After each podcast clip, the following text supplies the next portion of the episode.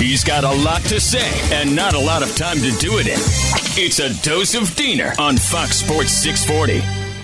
So, kind of shift gears here a little bit midweek as we patiently await the Final Four on Saturday. And as we do that, I want to file this one under um, Did you realize this was happening? File here for today. And what I mean by that is the NBA regular season is almost over. There's only six games remaining. And the reason why I bring this up is because the Miami Heat have not had a great season. Now, they are right there in contention for the sixth seed.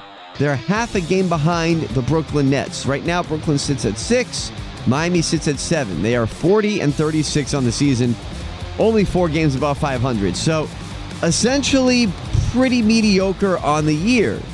So, what does this mean? Well, there's a couple of things that kind of intrigue me here. Number one, they're in the playoff mix, okay? So, because they don't have that championship contender feel that they've had over the past two or three years, so the hype hasn't been there, right? They last last season they were the number one seed. They were winning games left and right. They got no respect, and that was a big storyline last season heading into the playoffs.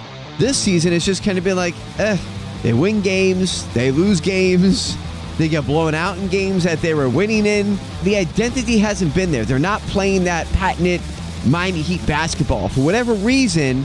They've lost that mojo this year, and no one really knows why. Not even Jimmy Butler when they ask him about it.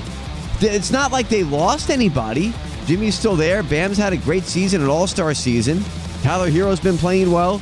So it's not like they've really lost anybody. But the thing here is, is that maybe the main issue is that they didn't really gain anybody.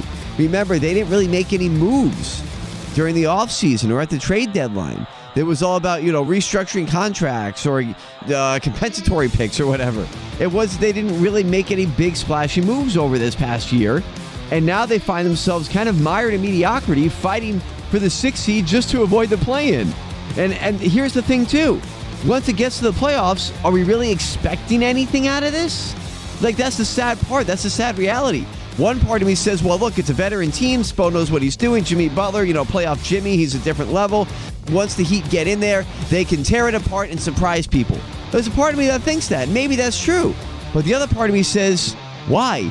they haven't done that all season long, so why are they going to do it now? Weird times for the Heat. I don't know. We'll see how this all ends up. Might need to make some changes coming up.